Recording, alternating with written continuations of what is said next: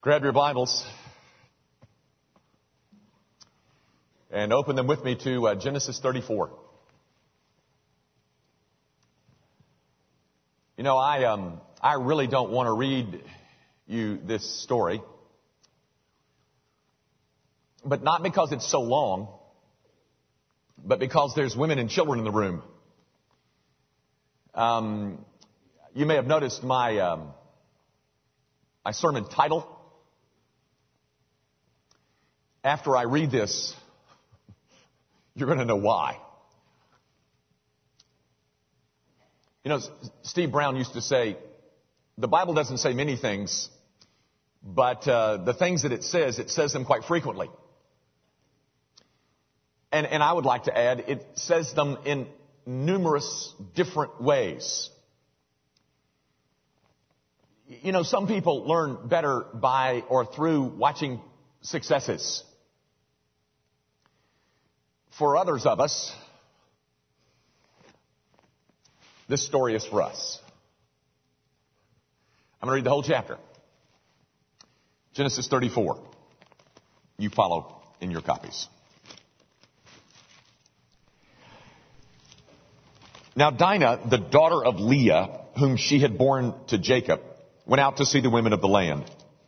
And when Shechem, the son of Hamor the Hivite, the prince of the land, saw her, he seized her and lay with her and humiliated her. And his soul was drawn to Dinah, the daughter of Jacob. He loved the young woman and spoke tenderly to her. So Shechem spoke to his father Hamor saying, get me this girl for my wife. Now Jacob heard that he had defiled his daughter Dinah. But his sons were with his livestock in the field, so Jacob held his peace until they came. And Hamor, the father of Shechem, went out to Jacob to speak with him. The sons of Jacob had come in front, had come in from the field as soon as they heard of it. And the men were indignant and very angry because he had done an outrageous thing in Israel by lying with Jacob's daughter. For such a thing must not be done. But Hamor spoke with them, saying, the soul of my son Shechem longs for your daughter. Please give her to him to be his wife. Make marriages with us. Give your daughters to us and take our daughters for yourselves. You shall dwell with us and the land shall be open to you. Dwell and trade in it and, and get property in it. Shechem also said to her father and to her brothers, let me find favor in your eyes and whatever you say to me I will give. Ask me for a great bride price and gift as, as you will, and, and I will give whatever you say to me. Only give me the young woman to be my wife. The sons of Jacob answered Shechem and his father Hamor deceitfully because he had defiled their sister, Dinah. They said to him, we cannot do this thing to give our sister to one who is uncircumcised, for that would be a disgrace to us. Only on this condition will we agree with you, that you may become as we are by every, by every male among you being circumcised. Then we will give our daughters to you, and we will take your daughters to ourselves, and we will dwell with you and become one people. But if you will not listen to us and be circumcised, then we will take our daughter, and we will be gone. Their words pleased Hamor and Hamor's son Shechem. And the young man did not delay to do the thing because he delighted in Jacob's daughter. Now, he was the most honorable of all his father's house. So Hamor and his son Shechem came to the gate of their city and spoke to the men of their city saying, These men are at peace with us.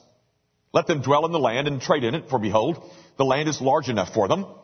Let us take their daughters as wives and let us give them our daughters only on this condition will the men agree to dwell with us to become our one people. When every male among us is circumcised as they are circumcised, will not their livestock, their property, and all their beasts be ours? Only let us agree with this, with them, and they will dwell with us. And all who went out of the gate of his city listened to Hamor and his son Shechem, and every male was circumcised, all who went out of the gate of, the, of his city. On the third day, when they were sore, two of the sons of Jacob, Simeon and Levi, Dinah's brothers, took their swords and came against the city while it felt secure and killed all the males. They killed Hamor and his son Shechem with the sword and took Dinah out of Shechem's house and went away. The sons of Jacob came upon the slain and plundered the city because they had defiled their sister. They took their flocks and their herds, their donkeys, and whatever was in the city and in the field. All their wealth, all their little ones, and their wives, all that was in the houses they captured and plundered. Then Jacob said to Simeon and Levi, You have brought trouble on me by making me stink to the inhabitants of the land, the Canaanites and the Perizzites. My numbers are few. And if they gather themselves against me and attack me, I will be destroyed, both I and my household. But they said, should he treat our sister like a prostitute? The grass withers and the flower fades. But the word of our God, oh my friends, that endures forever. You know, when I read a story like that, um, as most of you know, we're we're trying to work through the book of Genesis. When I read a story like that, my first my first response is, "Oh no, how am I going to talk to God's people about all that's in that story?" I mean, Yuck. I mean, there's rape. There's uh, genocide, deceit, the uh, abuse of a covenant sign. I mean, this is just yucky. And um, uh, I, I also wonder why in the world would the Holy Spirit want to include that story um, in this book.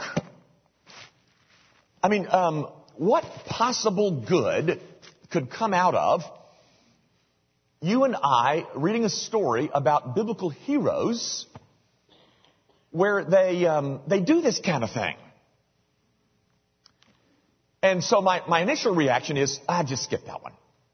And, and, you know, guys, we haven't gone through every chapter in Genesis, but in fact, we're going to skip chapter 36 because it's a chapter full of genealogies. But, but I, I have this conscience about skipping um, and almost implying to you that there's portions in the scriptures that just aren't just aren't necessary for you. I mean, just stay away from those. So I come back to my desk and I say, okay, what could possibly be the mind of the Holy Spirit in including a chapter like this? And I can always come up with my old standby. My old standby is this, guys. Um, this is, and, and, and, I'm not saying this is not true. It is true, but my old standby is this. Uh, only a book that is dedicated and determined to give you the truth would tell you a story and give you details about our heroes like this. That is, details like this. Ladies and gentlemen, Jacob is a patriarch. Abraham, Isaac, Jacob. He's the one whose name became Israel. And we are being told a story in here about him and his family that is downright embarrassing. I mean, I don't know whose family looks worse in this story. I mean, is it Hamor's family? Did you notice that thing about Shechem was the most honorable man in, in the whole family of, of Hamor? Well, Shechem's the one that raped Dinah. and he's the most honorable. But then Jacob, Jacob, um, I mean, very honestly, in my opinion, the one that looks the worst in this whole story is the one that should have known the most. Jacob. And I'm saying, ladies and gentlemen, it's only a book that is determined to tell you the truth that would give you information about, information like that about the heroes. Um, I mean, if it was of human origin and it had a human agenda, that is this book, then it would try to hide these things from us and only tell us those things that would um, make the heroes really stand out and, and us, you know, just applaud them. You know, I think we would all like to believe that after Peniel, you know, that's where, you know, he wrestled with God and got the lost. We would all like to believe that after that, Peniel, or Jacob, went on to live a life of abject spiritual heroism and wasn't that wonderful? Yay, yay, for our side. Well, it didn't happen. The uh, Peniel story took place in chapter 32. This is chapter 34.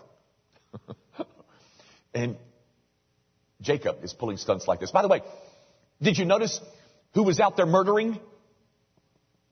A guy by the name of Levi, one of the sons of Jacob. Does that ring a bell? Levi. Well, I mean, uh, it was his family that became the family of the priests and the Levitical priesthood. And that ugh. So my old standby, ladies and gentlemen, is simply this. A, um, a book that is determined to give you the truth. Only a book that's determined to give you the truth will tell you stuff like that. So I'm saying that one of the ways that you and I, guys, that kind of information is, is, is counterproductive to the cause unless, unless the cause is truth. Unadulterated, unmitigated, pure truth. That's, that's the only kind of book that's trying to build a religion that would tell you this story like that. Now, um, so that's my old standby, but what else might be in here that could be a profit to us? Well, there's several things that I think that might be. I'm going to mention two real quickly, and then I'm going to concentrate on one. There's a couple of things that I that I thought you should see in the in the story. Um, for instance, did you notice the um, the apathy on the part of the father, Jacob. If you look at verse 5, Jacob is told about the rape of his daughter. And what does he do? nothing. He does nothing. Why did he do nothing? I, I don't know. Um, I can tell you this. In verse 30, if you look at verse 30, I'm, I'm not sure of this, but it seems to suggest that the only thing that Jacob seems to be concerned about is, oh my, I'm in trouble. I mean, they've got bigger armies than I've got, and the Perizzites are going to hate us. And I mean, there's never a mention of my daughter has been raped here. I mean, what's the matter with this guy? What's the matter with this father? I don't know. I don't know, but I can, I can tell you that his sons are enraged. And um, maybe uh, guys, fathers, what, maybe one of the lessons that we ought to learn is that there is a very high price to pay for paternal indifference. That is, fathers who shut down because the issues are so complex. Boy, aren't they? Isn't raising a family difficult? Isn't intersecting with your daughter's life, isn't that hard? It is. It's very hard. And so some of us, instead of willing to invest ourselves in that complex procedure of helping our daughters and our sons through these matters, we take a, a, a path that is less difficult. It's called apathy or indifference. You know, I've said this before. But you do know, ladies and gentlemen, don't you, that the opposite of love is not hate. The opposite of love is indifference. You know, um, couples who come into my office from time to time because their marriages are struggling, bless their souls, but um, they, they come in there and the, the, the couples who are arguing are not the couples that are in the greatest danger. It's the couples where one of the spouses has just shut down. They, they've become indifferent. And so that's one of the things that I, I, I, think you see in this story is the, the, the high price that will be paid by families where a father abdicates or um, or just somehow becomes indifferent to what's going on in his family? Can a father watch a daughter be raped and do nothing? Well, this one did. And as a result, I think his sons, well, I think his sons are demons anyway, but his sons are enraged. And I think part of their rage is the result of watching their daddy do nothing. So, my brother and sister in Christ, all I'm saying is that one of the lessons that you might want to discover out of this very seamy chapter, you know, in fact, you know, you read the, the playbook on Friday mornings. Do y'all get that in the commercial appeal? You know, the playbook, it tells you about all the movies on there. And the, the, it'll, it'll rate the movies. And, and, uh, and I was looking at this one Friday and there's one, the, the blood diamond that is out there and it says, it says it's rated R for graphic violence and strong, uh, suggestive sexual content. so I, that pretty much removes that movie from my list of must-sees. But then I turn to the Bible. And I find a scene of graphic violence and strong suggestive sexual content.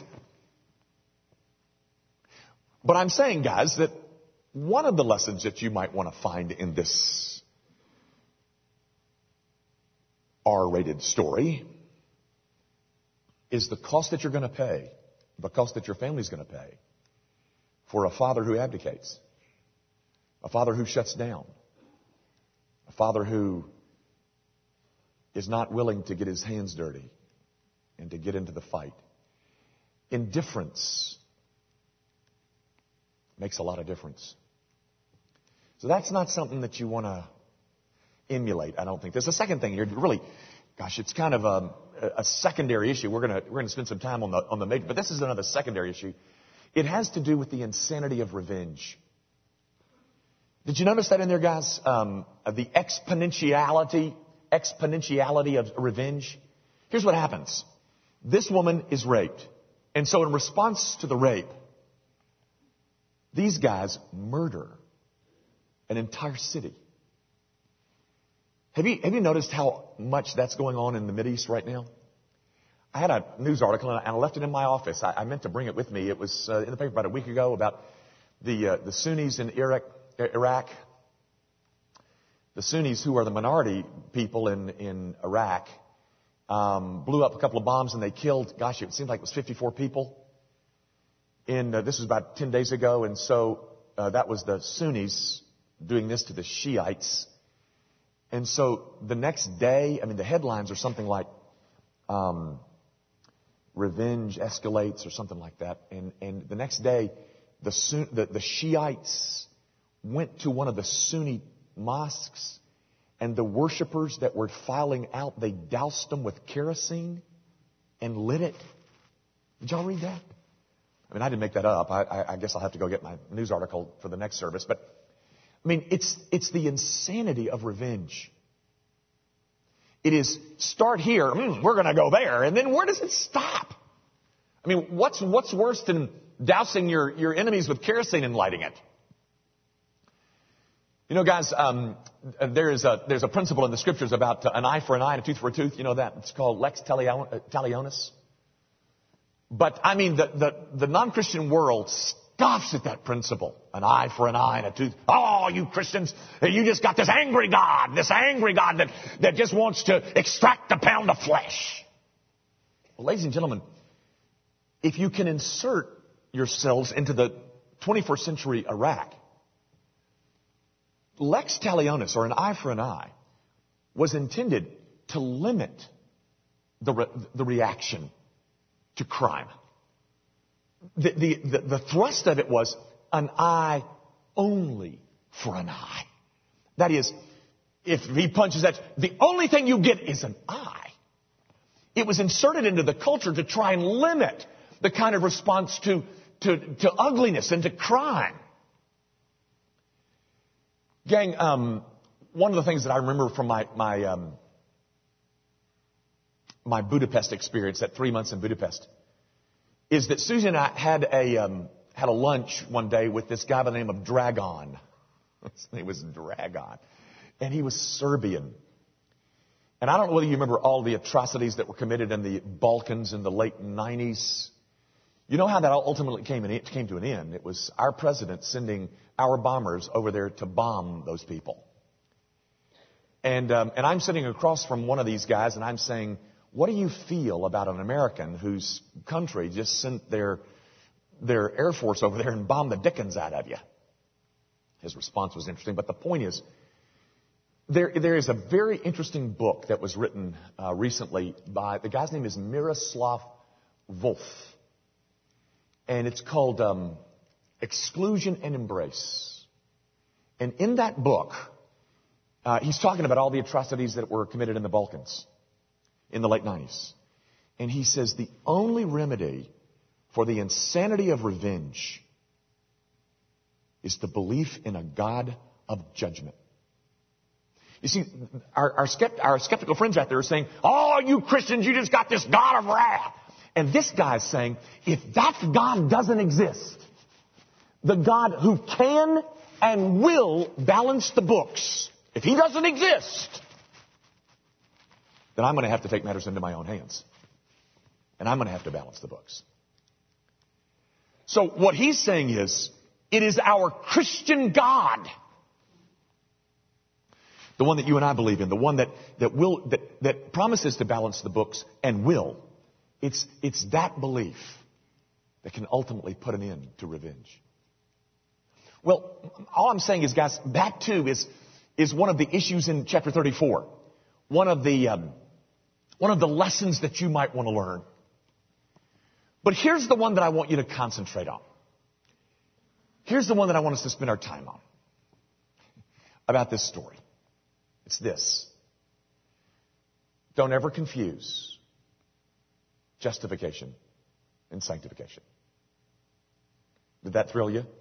I mean, oh, that rings a bell, Jimmy. Uh, you know, for you theological types, you, you probably know what I'm, what I'm saying, but let, let me see if I can make it simpler.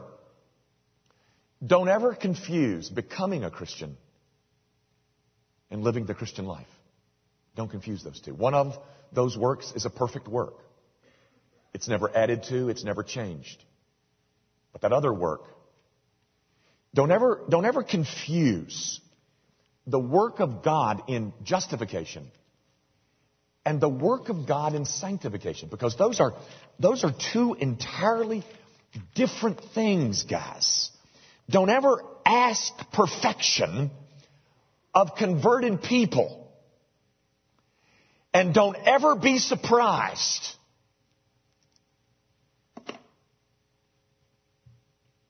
by the failures of converted people.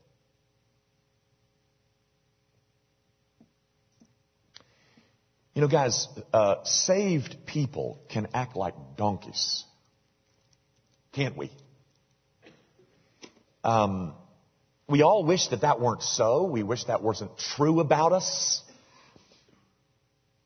But it, but it is true about us. Given the right set of circumstances, we can all come tumbling down put in a, in a, in a setting where we have neglected our souls perhaps and, and there are certain strong temptations uh, afoot, we can all come tumbling down. Coming to Christ doesn't result in some kind of earthly perfection. And so, you shouldn't be surprised when you see imperfections in each other.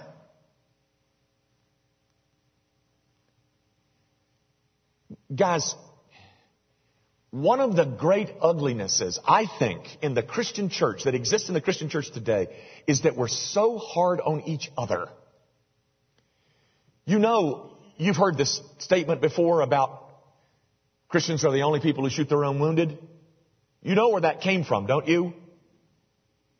You know who first said that? That would be Madalyn Murray O'Hair who in her assessment of us, those Christians, oh, they're wonderful to each other. They're the only ones that shoot their own wounded. We do, don't we? We can never confuse the work of God's grace in justification which is the perfect work. And the work of God's grace in sanctification. Because from the day that I received Christ, I entered a battle, just like you.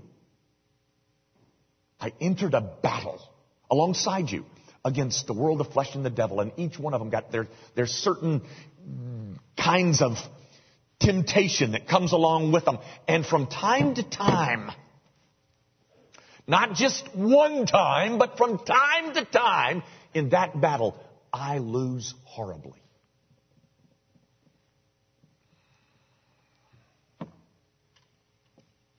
Whoa, Jimmy, boy.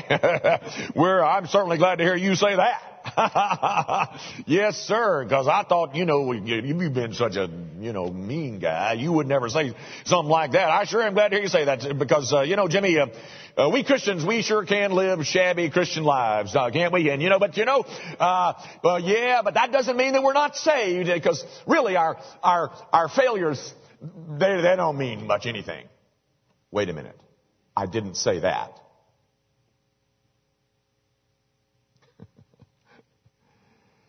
I'm not trying to suggest to you, oh, we all fail. Great. It's okay. It's not okay. It's not okay when we fail. We do. But it's not okay. And if you want to see that in spades, just read my story. Actually, it's not mine. Just read Genesis 34 again. L- let me show you what I mean. Guys, those failures of God's people matter a whole lot. And in some of them, some of those failures of God's people, in some of them, we're not the only ones who get hurt. Our whole family gets spilled on. Here's my point. What you read, what I read to you in Genesis 34, that rape and that genocide and that murder and all that business, it all could have been avoided if Jacob had been where God told him to be in the first place. Gang, he's in Shechem. Chapter 33 verse 18 says that's the land of the king. He wasn't supposed to be in Shechem. He's supposed to be in Bethel. Bethel is 20 miles from Shechem. God told him to get up, leave Laban, get on over to, um, you know, I want you over at Bethel. But that's not where Jacob went. He went to Shechem. And that whole scene would have been avoided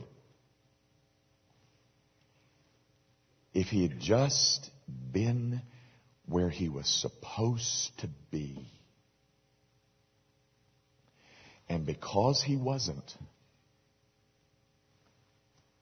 his whole family pays a very steep price.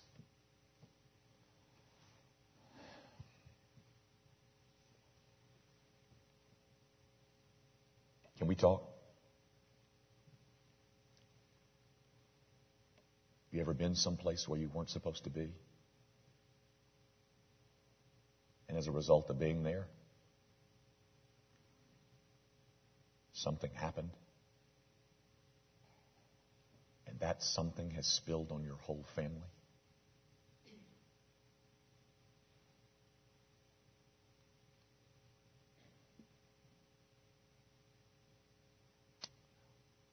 A thing, an event that could all have been avoided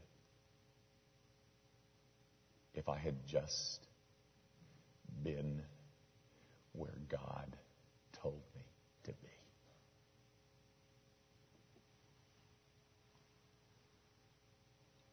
Yes, I, I, I'm telling you that as a result of our failings, ladies and gentlemen, as the people of God, we do not lose our salvation. Yes, I am saying that.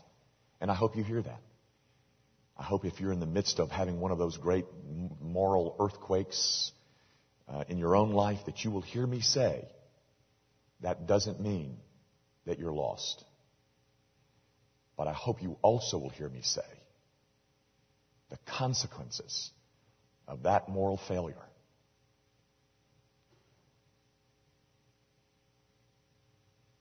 can be awful. That's what you see in this story, ladies and gentlemen. I, am just trying to take the story and make it some kind of relevant way to you. And here's a man who didn't do what God told him to do. And as a result of his not doing what God told him to do, this event takes place, and this event takes place that spills all over his family. And by the way, it was interesting that it was Simeon and Levi that murdered, but we're told in verse 27, the sons of Jacob came uh, because they had defiled this, and they plundered the, the slain. so the two boys who did all the killing, Simeon and Levi, but the other 11, uh, the other uh, nine, oh, what they did is they just went over and plundered everything. What a fine family you got there, Jacob. You got some godless boys, Jacob. But that could have been avoided if you had just been where you were supposed to be and no place else. Now, one other thing, and I'm done. There's a lot of Jesus in this in this passage. Jesus, really? Where? I didn't see him. Well, um, I want to suggest to you that there's a couple of ways that you could find Christ here, but let me just mention one real quickly. But I've got to skip ahead a little bit. If you'll notice in chapter 35, God said to Jacob, arise and go to Bethel and dwell there, make an altar there to God who appeared before you when you fled from your brothers. So Jacob and his household and all who were with him put away the gods. We're going. Here's my point. As a result of what you see happening in chapter 34, for the first time in, in the, our experience with Jacob, finally, finally, finally, he's ready to obey.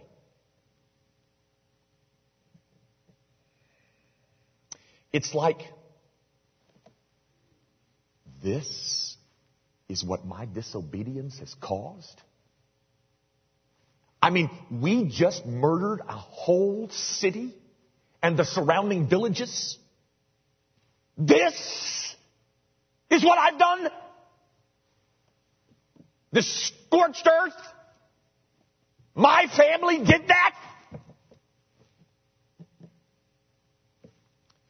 Okay. It's time to obey. And guys, um, you do know, don't you, that obedience is a wonderful thing, and it's it's it's the same thing. And and I I hope that you will love obedience because disobedience is your greatest enemy. But um, obedience divorced from Jesus Christ is nothing more than moral reform. And moral reform will damn you. Moral reform is religion, ladies and gentlemen. And I'm not, I'm not here to tell you about religion. I'm here to tell you about a gospel of grace. Moral reform is self-salvation. But finally, when I learn how broken I am, that's the thing that pushes me to Christ. And that's what I think took place here. When Jacob finally saw, oh my goodness, this is what I have wrought.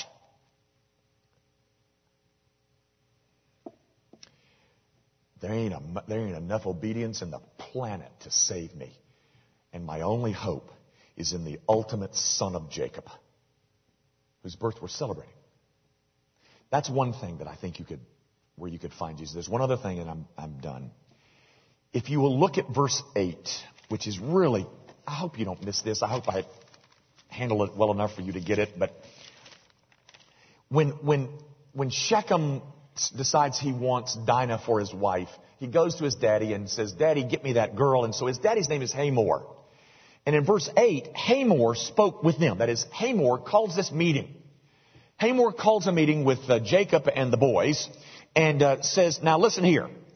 You know, um, we um, we uh, we we want to settle in with you people, and and we kind of like what's going on here, and um, and so therefore, uh, what we'd like is to, for you to allow um, your sons to marry our daughters, and our daughters to marry your sons, and and, uh, you know, just, we just want to become one people with you guys. By the way, in this bargaining table meeting that you see here going on in verse 8 and following, never once is the rape mentioned. By either party. what they're saying is, um, you know, we just need to work this out. And uh, we want, by the way, what, we want, what we're offering We're not offering just a wedding. What we want is complete amalgamation with you guys. And by the way, um, it's uh, chapter 35, I think, 35 that says, no, it's 33, that says this is the land of the Canaanites. That is, God's people are living in the Can- land of the Canaanites. and They're not supposed to be there. And here's what we want. We just want to be one with you people. You know, you take our daughters, we take your daughters, you take our sons, we take your sons. We just want to, we just want to be one big happy family with you guys. And yeah, yeah, yeah, if you want us to do that little ritual thing that y'all do, what's that called? Circumcision. Yeah, yeah. Is that what you want us to do? Is that all we have to do to become a part of the Jacob's family? I mean, is that all it takes? Well, then, for heaven's sakes, let's get with it. I mean, if, if you get a shortcut to the promised land and we get to become a part of the covenant people of God. And all we got to do is do that little thing y'all do. It's kind of weird, but you know, uh, that's all you want us to do, then golly, uh, you know, we'll, we'll do that in a heartbeat. So let's just us sit down at this negotiating table here, and then uh, when we'll offer a little bit of this, and you offer a little bit of that, and uh, and the end product will be, we'll be just one big happy family.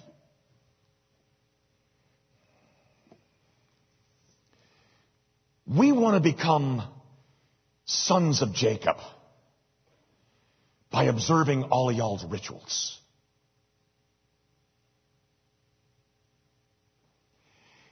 And that ain't the way it works. The 21st century version of that, ladies and gentlemen, goes something like this. Oh, yeah, yeah. We want to be really religious folk and we want to go to heaven like you, uh, like you Christian people go. You know, we want to be. And so what is it that y'all do? Oh, you want me to be baptized? Oh, I'll do that. No problem. You want me to go through the new members class? Sure enough. I'll be right there next Sunday. How about that, that confirmation class? Oh, you want me to do a little church work? Do you? I'll be, I'll volunteer all you want me to. I'll sing in the choir, teach a Sunday school class. I mean, that's all I need because I want to be a part of you people and become one of y'all. And I'll do all that stuff you want me to do.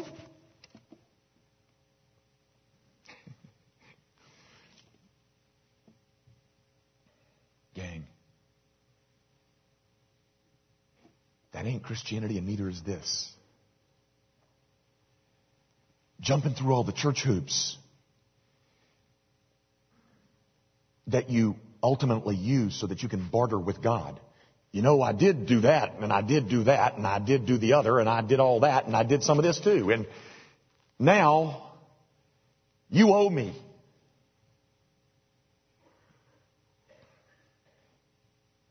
Gang, heaven is not bought.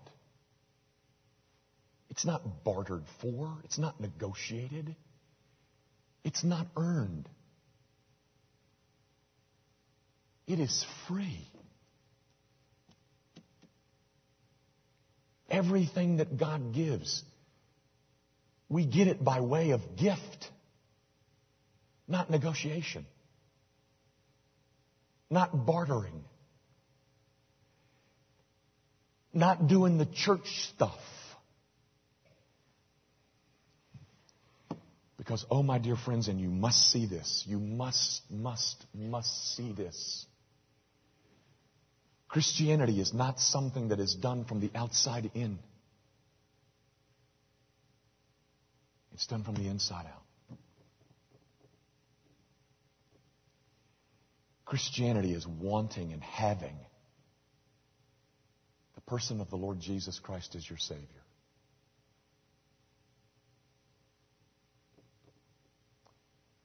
There's not a piece of bartering to it. In fact, there's nothing that you bring to the negotiation table except your sin. That's all you got. That's all we got. That's all we got to offer, ladies and gentlemen, is our sin. And what we get is everlasting life as a gift. Have you received the gift of eternal life?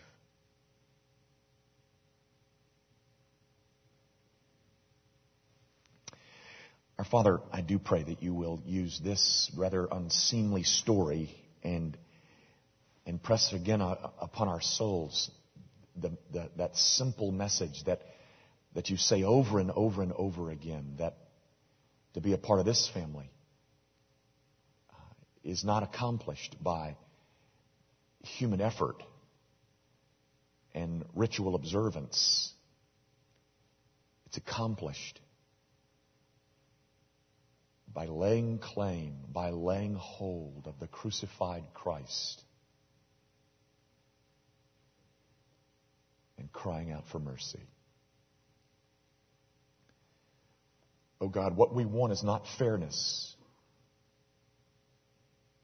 We're not asking you to be fair with us because we'll all perish. What we want is mercy. Mercy and grace. If we don't get those, our situation is hopeless. But the Lord Jesus promised that all who will come to him, he will by no means cast out. And so, Father, if there are those in this room who have never yet laid hold of that Savior, make it possible now. We ask it, of course, in Jesus' name and for his sake.